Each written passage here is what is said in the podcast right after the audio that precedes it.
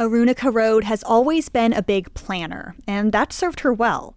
She's preparing to graduate with her PhD in ethnomusicology from the University of Austin. Aruna's research focuses on the history of the sitar, which is fitting because she's also a sitar player. Sitar music and Hindustani music in general is an improvisational form. So there are rags which set out the scales, the specific mood, season, time of day when that rag should be played. And then everything else beyond that is really up to the performer. She first picked up the instrument as an undergraduate in college, about 10 years ago. I had mostly been playing fixed compositions. I would, you know, learn improv, but it just never was something I was comfortable doing in performance. Perfectionism and imposter syndrome and all those things really get in the way a lot. Last year, her longtime sitar teacher in Texas encouraged her to apply for an opportunity to study with one of the leading sitarists in India. And after stressing over the audition video for days, recording and re recording, she finally sent it in. I was very nervous. And just a few days later, the teacher called Aruna and invited her to join her in India as soon as possible. And I was freaking out because I am a planner. I didn't book my flights there and my Airbnb until like two days before I left. So it was all very spur of the moment. Aruna spent a week fully immersed in the world of sitar. And it was a marked difference from how she was used to practicing all these years my teacher said, just give everything to music and don't expect anything, and then music will give you everything too. And she just said, you know, focus on the joy, don't take stress. So I never realized how important it is to kind of claim that sense of agency or authority and confidence for myself. When Aruna returned to Texas, she wanted to turn that new confidence into action she decided to perform a 30 minute concert at a temple in San Antonio. The deity of the temple is the goddess Saraswati, who's the goddess of knowledge and the arts. But she wouldn't be performing someone else's work.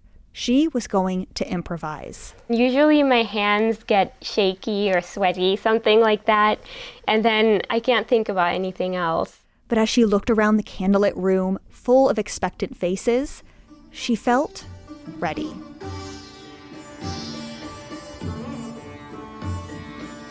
This time I felt supported by that joy. So it was just a different feeling. There were definitely times that I messed up, and in the past, it would be such a big hiccup, just so much negative self talk. And part of the joy, or maybe the key to joy, is just focusing on that moment. If something goes awry, like, of course it will, but that's okay. Just keep moving.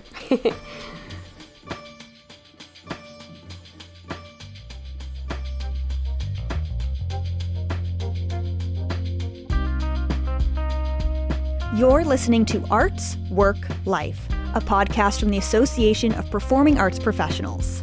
I'm Claire Caulfield. The show must go on. It's a phrase that's famous for a reason. And last minute pivots, that's nothing new for arts workers. But the past few years have presented the industry with some unique disruptions. So, for the first episode of our second season, improv everywhere with stories about improvisation from arts workers around the globe.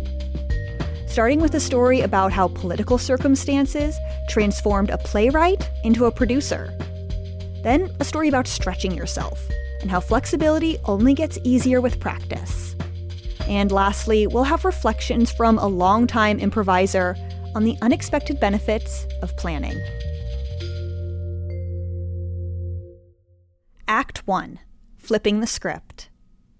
In 2020, Audrey Rose Dégez visited Ukraine for the first time, and she fell in love. Over the next few years, she reconnected with her Ukrainian heritage and started learning the language. She applied for an artistic residency in Kharkiv, and in 2020, she was accepted as the program's first international resident. Her plan was to write a play exploring the theme of motherland, which turned out to be especially fitting because she found out she was pregnant shortly after accepting the residency.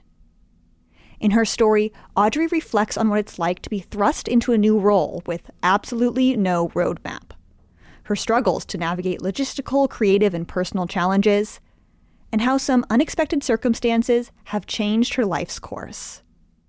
I was sitting on my couch nursing my newborn daughter, and that's when I learned that Russia had invaded Ukraine and it was a full scale invasion and they were declaring war. And I just did not know what to do. I felt like the floor uh, fell out from under me. I'm almost embarrassed to admit it, but I had these sort of selfish feelings of like, oh man, I'm not going to get to do my residency now. Because for me, this residency was to go and write the play in Kharkiv and then bring it to America. And now this invasion actually just flipped the script and it was suddenly outside of my control because I could literally no longer go to Kharkiv as much as I would love to be this radical artist that goes into war zones and creates art, like now I am a mother and I needed to be responsible for my child. A few weeks later, my mother called and she said, You know, I know you have a lot of Ukrainian friends. We have a big house in Pittsburgh. It's not, no one's really living there right now. And so I said, Well, I could turn it into like an artistic residency and I could live there with artists and we could create our new performance. And um, everything started just rolling from there. I had selected five Ukrainians, so one puppeteer, uh, one from like post documentary theater, um, another who came from really classical theater, and one who came from cinema, and then one um, was a dancer. And then we started meeting regularly on Zoom. There was Zoom meetings where I could hear air raid sirens in the background, and it was very surreal for me to be sitting in my French uh, on my French balcony, uh, listening to air raid sirens and talking about uh, uh, creating art. I remember the day that I was able to announce to everyone that their visa was approved. It was really kind of exciting, but also scary in the sense that we were taking so many risks. We decided to do a sort of co-writing, co-directing collective because even though there was a natural hierarchy as I was producer and I was organizing everything and I was paying for everything, I felt uncomfortable taking too much authority over the creative direction being the only non-Ukrainian in the group. And the beginning was was a little bit difficult. You know, there was like a lot of cultural differences, there was a lot of administrative holdups. We had to get social security numbers, we had to make bank accounts, there was a lot of frustration. Everyone was just kind of from the city and they found themselves in the suburbs in America where you can only go anywhere by a car and nobody had a driver's license. The first 2 weeks were a lot of like uh, adjustments I would say. A turning point would be after our first performance because there were a lot of people who came up to us after the first performance and they said, Wow, you guys are actually really good actors. they were like, I didn't expect that. You know, we, we just thought we were going to like give money, you know, we're supporting Ukraine. But actually, you made something that was really powerful. And so I think that was a turning point also for us to have some confidence in ourselves and our project, and also for the people who were supporting us to see, like, okay, they mean business. And then, of course, what we haven't talked about yet is my daughter, Lili Marichka, who ended up in the piece, which was not necessarily a conscious decision at the beginning. One day during improvisation, she just didn't want me to put her down. And so I said, okay, fine, I'm going to improvise a mother with a child. And I did this improvisation at the piano with her. And the weirdest thing happened like, she was in this really cranky mood. And the minute everyone started watching us, she completely changed. And she laughed at the right time and she cried at the right time and she like made my improvisation way better than I ever would have done it by myself. Lily, she was living in this kind of matriarchal commune. You know, she had five moms by the end of this, and we added a new scene towards the end where we literally passed Lily from one person to the next, and it was from historical um, and history repeating itself. It was from Holodomor, which was the famine in Ukraine during the Stalin era, which was a fabricated famine in the sense that there was food, but well, the Soviet Union was stealing it from Ukraine, and so everyone was dying. And women, parents were passing their children into the trains from the countryside to, to get them to go to the city so that they would survive. And then the same thing happened again during the evacuation. So during the evacuations in February, people were passing children into the trains so they could get out of Ukraine.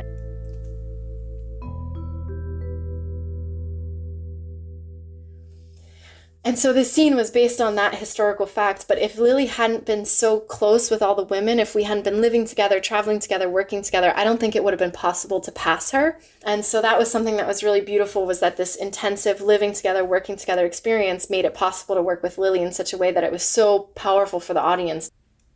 Every single time we performed it, we performed 23 times every single time except for I think the last time there was a new scene. like and we sometimes wrote that scene like the morning before the performance. so there was always something new as an actor, as an artist. It keeps you on your toes. But over the course, I would say the last two months, the performance really settled into itself. And by the end, we were so synchronized. Like we were so in tune with each other. We didn't even really need to talk to each other or even agree with each other that day but somehow our movements were always going to be synchronized. So that was what was amazing.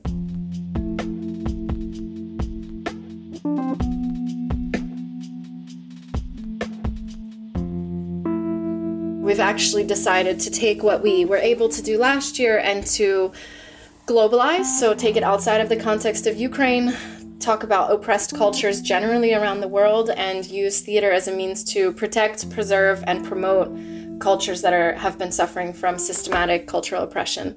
And we are working with a Kurdish actress from the Kurdistan region of Turkey. So this fall will be a four-month workshop writing residency of the new piece, and then our plan is to try and take it on tour.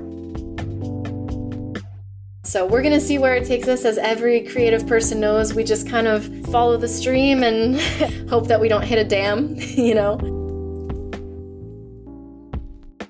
I recently had this experience again where I called someone about this new performance and they said to me, I don't think we are the appropriate venue for you. I can be a pushy person. I pried a little bit into their logic. And what they meant was is that we don't have an agent, we don't have a big following. I specifically chose actors who were not famous. And I am a producer who is not famous. And I put this group together and we worked really hard and we created something of value that touched the audience. And so I think that for promoters and presenters, it should be that we never get stuck in a bias and that we always remain open to something new because that there's a lot of very talented people who just don't have an agent or don't know the right people but i think that we should follow our instincts and always be willing to give that the little guy a chance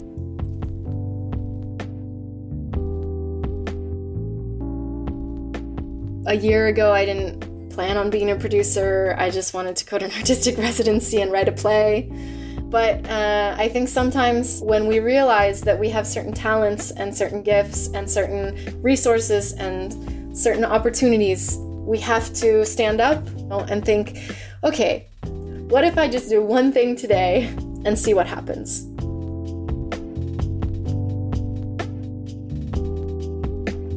Audrey Rose Dégez lives in Pittsburgh and Paris where she runs CP4P International Productions.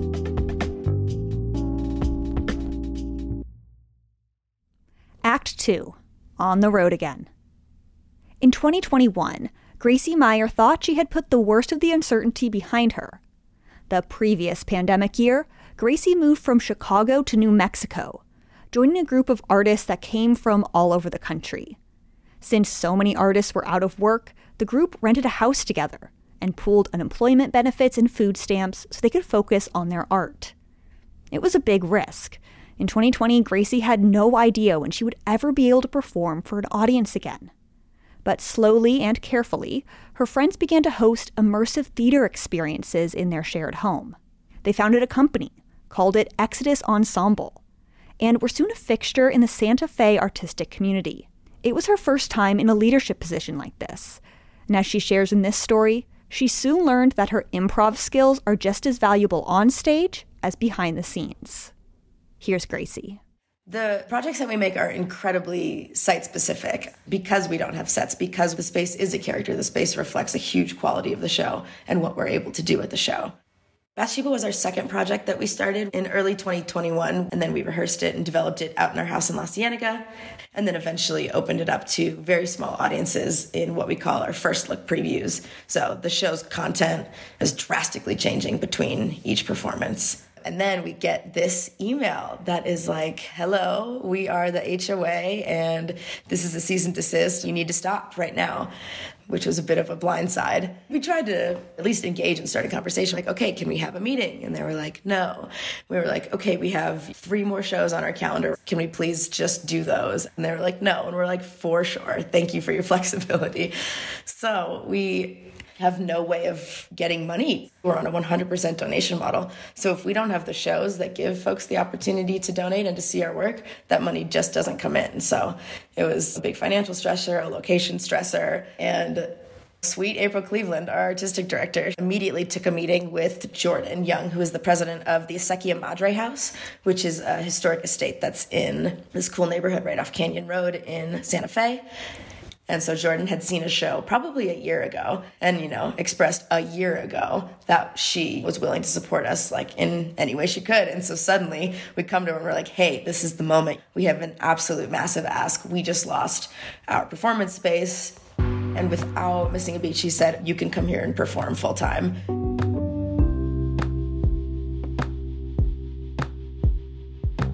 Was just this like unabashed commitment to the arts and to really bringing this cultural vibrancy into Santa Fe. That was Monday when that all happened. And then Wednesday, we packed up our trucks and we, our trucks, our singular truck, and just made lots of trips over to our new venue. And Bathsheba was the only show where we've created anything that even resembles a set piece. The show deals a lot with surveillance and like strange technology. So we have this huge wall of all of these like weird 18 inch TV monitors from, you know, the early 2000s. It's gotta be like 10 feet by 12 feet. We fitted it custom for our home because we thought we would be performing there for a significantly longer period of time. So we had to like wiggle this whole frame like out of our house, load it into the back of this car. So we're in this big truck, just navigating the absolute tiniest, cutest little curvy roads, all while this big flopping piece just like hanging out in the back.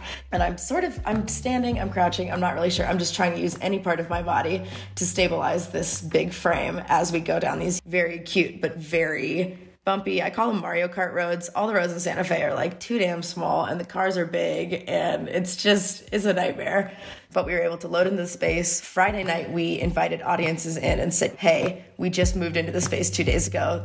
We're considering this a tech run, but we didn't want you to miss out on your chance on seeing the show." And they all showed up. It was just such a testament to the community of Santa Fe and to the ways that people use their resources to help other people being in the Exodus Ensemble is just one multi-year durational piece of improv, just always, always pulling stuff out of your head, just making everything up um, people often are like, well, are you like, are you going to keep going as a company? Like, is this it for you guys? And people have said that about a number of different scenarios that we've been in. And clearly the answer is no, you know, our flexibility is our strength and to remain flexible, I think allows me to have a much better peace of mind. Yeah, I think this situation empowered me to face change or to face challenge with abandon and joy and curiosity.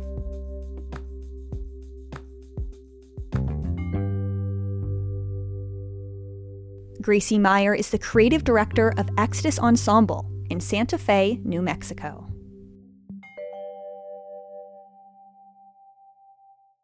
Act 3 Stooping to New Heights.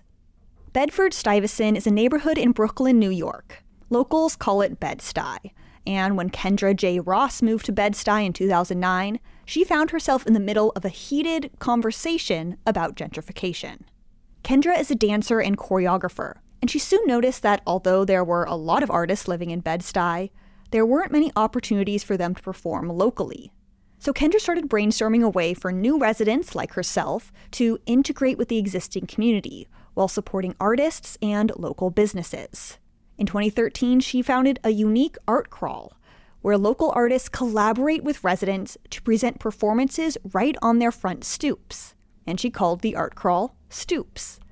Every July for years, she produced the event with an all volunteer crew. And while arts workers are always able to improv, all that uncertainty can grind you down. And in her story, Kendra shares how a bit of planning and good timing lifted her spirits. Here's Kendra if you came to Stoops, you would see all different types of artists dance, music, theater. We have visual artists. We've had hair design, fashion, sewing. I like to say, like, if you consider it art, we consider it art. So when I first started Stoops, we really had like $5 in a dream. so I had a strong team of like six folks and we rocked it out, I would say, until about 2017 is when folks started to teeter off because all of these folks, including myself, were doing Stoops on a volunteer basis. And I'm so eternally grateful for all of the volunteers, but there's only so much you can ask of folks who are volunteering. And so then in 2018, I ended up with a team of just three of us. And as you can imagine, with this smaller team, all the work that I had to do. And at the same time, I was still working another full time job and had my own thriving artistic practice. And I was dancing for other people's companies. Um, like two days before Stoops that year, I like noticed this like burning sensation on my back and the day after Stoops, it, it had just gotten really bad.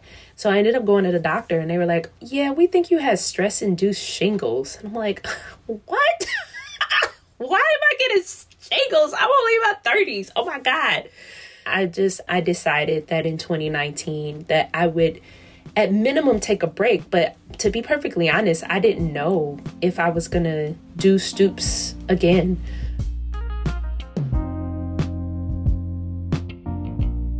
in 2019, what was I doing? I was I was actually enjoying my life. I met my I met my um my now husband in 2019.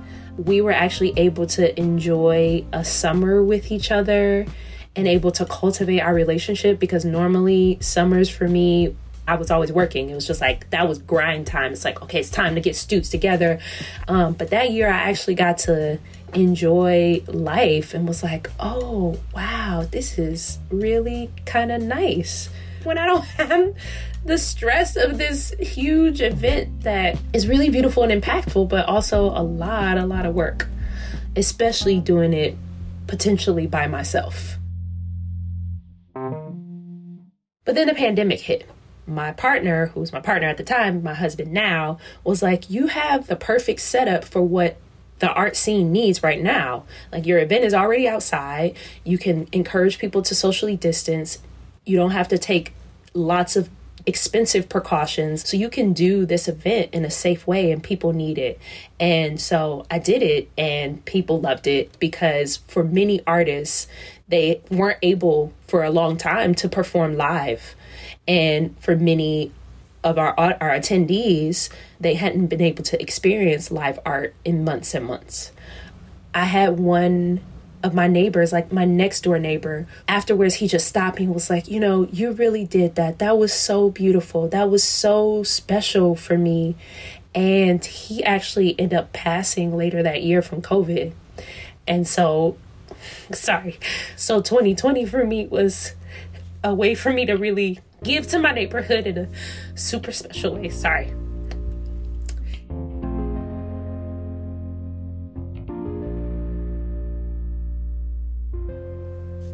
But I did things out of pocket in 2020.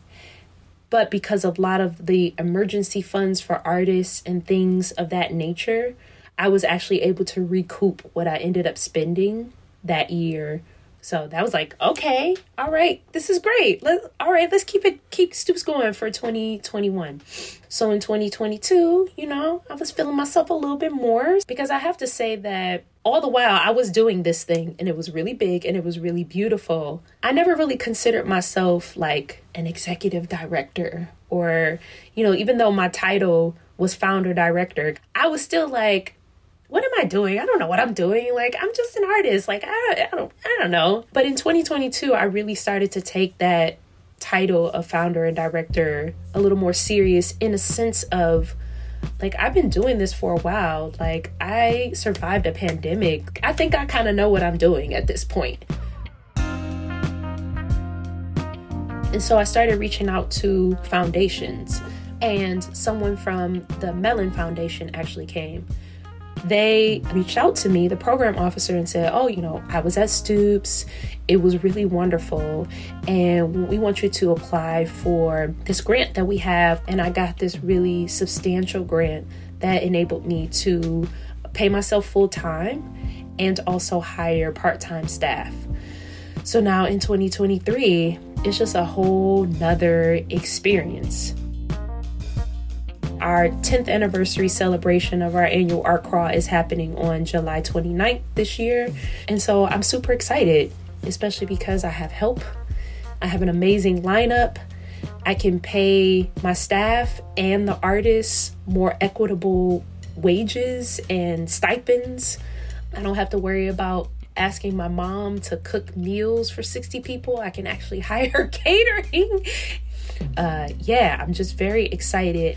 There's so much underneath the surface that's so different and so much more impactful for me that I'm grateful.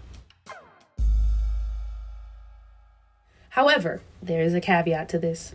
So I only received this funding for 2023. So I still don't know what is going to happen with Stoops in 2024. Now instead of five dollars, I maybe have like a hundred dollars in a dream.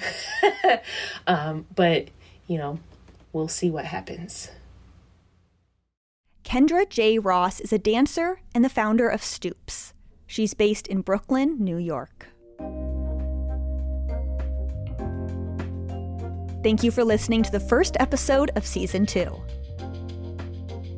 Arts, Work, Life is a production from APAP, the Association of Performing Arts Professionals.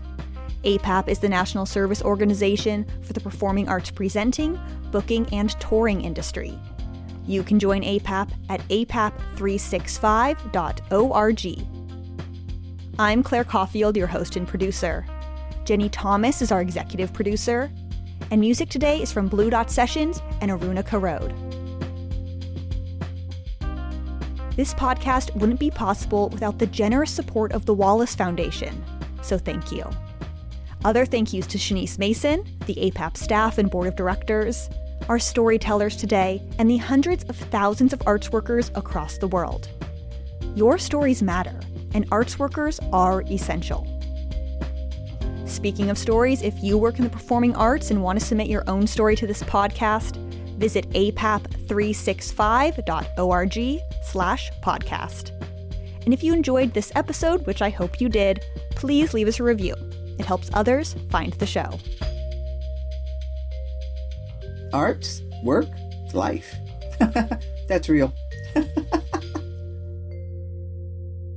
and next time on Arts, Work, Life. We have a tendency to think that it's too late. That has not been my experience at all. And the past 10 years have been the most fruitful of my life. When I started doing this work of advancing South Asian performing arts, I didn't see it as a burden. I saw it as this is what I do. Legacy is something I think a lot about. How do you leave a lasting legacy that's not centered around you?